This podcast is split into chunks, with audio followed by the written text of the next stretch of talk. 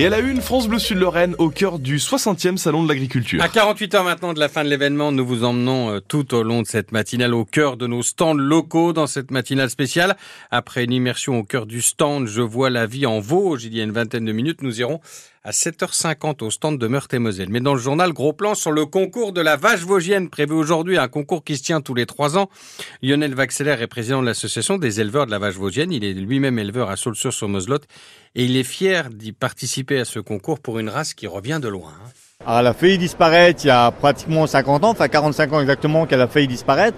Il y a eu un plan de relance en 1977 pour la relancer.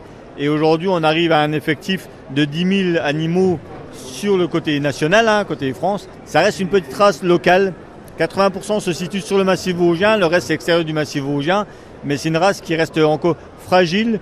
Le but aujourd'hui pour, euh, pour pouvoir s'en sortir avec la race vosgienne, qui est une petite race, c'est de la valoriser directement et de faire nous-mêmes de la vente directe dans les circuits courts. Les années à concours, c'est une année un peu pimentée, c'est le côté, le côté concours et le côté sympathique parce que les éleveurs de Vosgiennes, en fait, c'est comme une grande famille, on se connaît tous et même si on s'apprécie énormément tous ensemble, il y a le petit côté challenge qui fait plaisir et on a tous la même passion au fond de nous et on est très attachés à ça. Ouais. Et le salon, c'est le concours de la race vosgienne, mais aussi le concours général agricole. En tout, 23 produits de Meurthe-et-Moselle et des Vosges ont reçu une médaille sur ce salon. 7 vins des Côtes de Toul sont aussi récompensés. Les restos comptent plus que jamais sur nous. La collecte annuelle de l'association qui s'ouvre ce matin et va durer tout le week-end revêt cette année une importance capitale. Fragilisée entre inflation alimentaire et nombre croissant de demandeurs, la situation financière reste incertaine malgré les aides apportées ces derniers mois par le secteur public mais aussi le secteur privé. Son président, Patrice Douret. On a des retraités qui ont travaillé toute leur vie, qui n'ont plus les moyens de manger. On a des personnes qui travaillent qui, une fois payé le loyer et les charges locatives, n'ont plus un euro pour vivre. On a des étudiants qui font tout pour bosser avec des jobs d'étudiants, qui espèrent avoir une vie où ils pourront se nourrir et vivre décemment. Et puis on a des bébés, des enfants, 126 000 bébés aujourd'hui. Et si l'on n'y fait rien, ce seront les adultes accueillis demain au Resto du Cœur. C'est ça qui est inacceptable. On voit bien depuis bientôt 40 ans que les Restos du Cœur existent et aujourd'hui rien n'a changé, sauf en pire. À quel moment va-t-on se dire simplement que ce n'est pas une fatalité chaque année d'avoir des chiffres qui augmentent? Ce n'est pas normal. Ce n'est pas acceptable de se dire, tiens, ben, l'année prochaine, on aura des pauvres en plus. Non, ce n'est plus acceptable. Les bénévoles des restos sont mobilisés dans nos quatre départements Lorrain, Illustration dans les Vosges. 600 hein, vont vous attendre aux caisses des magasins avec l'objectif de recueillir 40 tonnes de denrées pour aider les 5200 bénéficiaires de l'association dans le département. Et vous, allez-vous pouvoir cette année aider les restos du cœur. Pensez-vous pouvoir remplir leur caddie et est-ce un rendez-vous important pour vous? Avez-vous prévu d'aller en cours spécialement justement pour donner un peu au resto? Vous nous appelez au 03 83 36 20 20. Nous en discuterons ensemble à 8h15. La communauté internationale fait part de son indignation et réclame la vérité après un épouvantable drame hier dans le nord de la bande de Gaza où selon le Hamas, 110 personnes sont mortes, certaines écrasées par des camions lors d'une distribution alimentaire.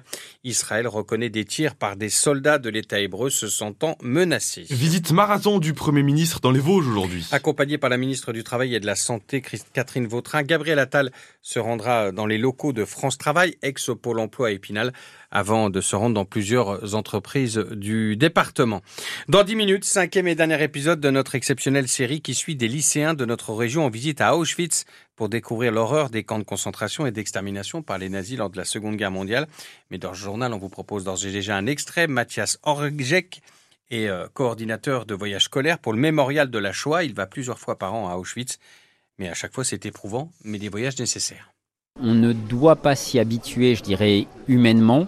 Et en même temps, en tant qu'accompagnateur d'élèves, on doit également se protéger contre ce qu'on peut voir ou ce qu'on peut ressentir de telle manière à pouvoir plus facilement ou plus efficacement faire passer les éléments qu'on veut apprendre aux élèves. Justement, qu'est-ce que vous souhaitez faire passer à, travers euh, cette journée d'études? Euh, D'abord, de leur euh, expliquer le processus historique qui s'est déroulé euh, à Auschwitz-Birkenau et notamment en ce qui concerne euh, l'assassinat euh, des Juifs, l'assassinat massif total des Juifs d'Europe en particulier à Auschwitz-Birkenau et aussi leur montrer ce que les préjugés contre une population, en l'occurrence contre les Juifs, ont pu conduire. La lutte contre le négationnisme passe par l'apprentissage de ce qui s'est réellement passé. Un témoignage recueilli par Marie Roussel. Du foot ce soir sur France Bleu.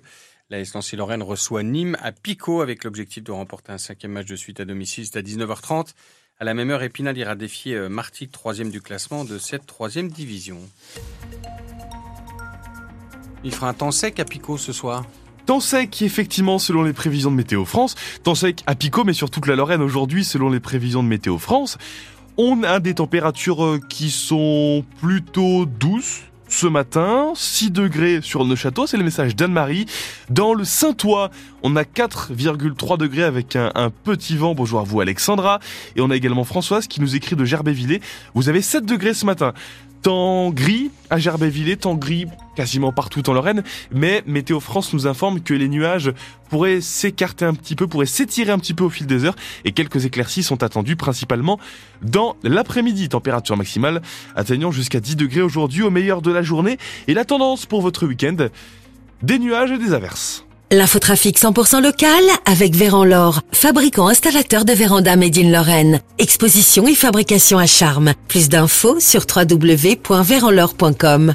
Tout se passe bien sur les routes de Lorraine ce matin, pas de difficultés sur les autoroutes à 33, 31, 330. Sur la N57 également c'est dégagé dans les agglomérations pareil. Ce sont les vacances scolaires, beaucoup moins de monde sur les routes en ce moment. Ce sera encore probablement le cas la semaine prochaine.